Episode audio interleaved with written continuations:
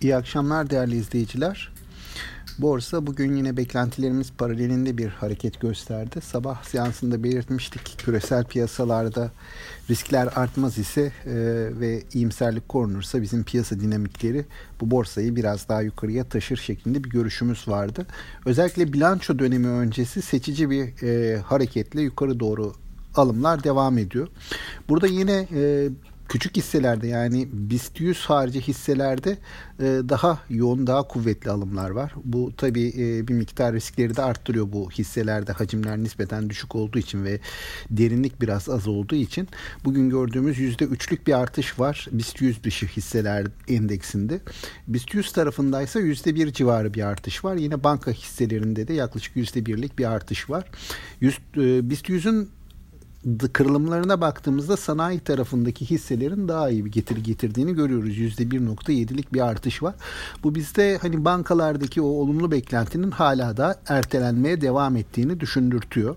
Yurt dışı tarafa baktığımız zaman yurt dışı tarafta da hani Amerika tarafının bugünkü e, açılışı en azından açılış sonrası işlemler e, olumlu fiyatlarda. Orada da %1'in üzerinde bir artış var. Yine orada da e, teknoloji hisseleri %2'lik %2'nin üzerinde bir getiri sağlamışlar. Bankalar tarafında geçtiğimiz hafta kuvvetliydi Amerika'da. Orada bankaların bugün biraz daha sakin hareket ettiğini görüyoruz şu dakika itibarıyla.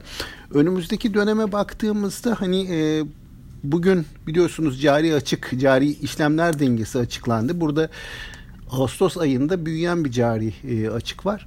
Ancak bu piyasanın az çok tahmin ettiği, öngördüğü bir rakamda. O yüzden piyasalarda çok kuvvetli etkisi olmadı olumsuz anlamda. Fakat e, TL tarafta gün içerisinde dalgalı bir seyir var ve şu an itibariyle de hafif 7.90'ın altında dolar TL kuru bir miktar dengelenmiş gibi görünüyor.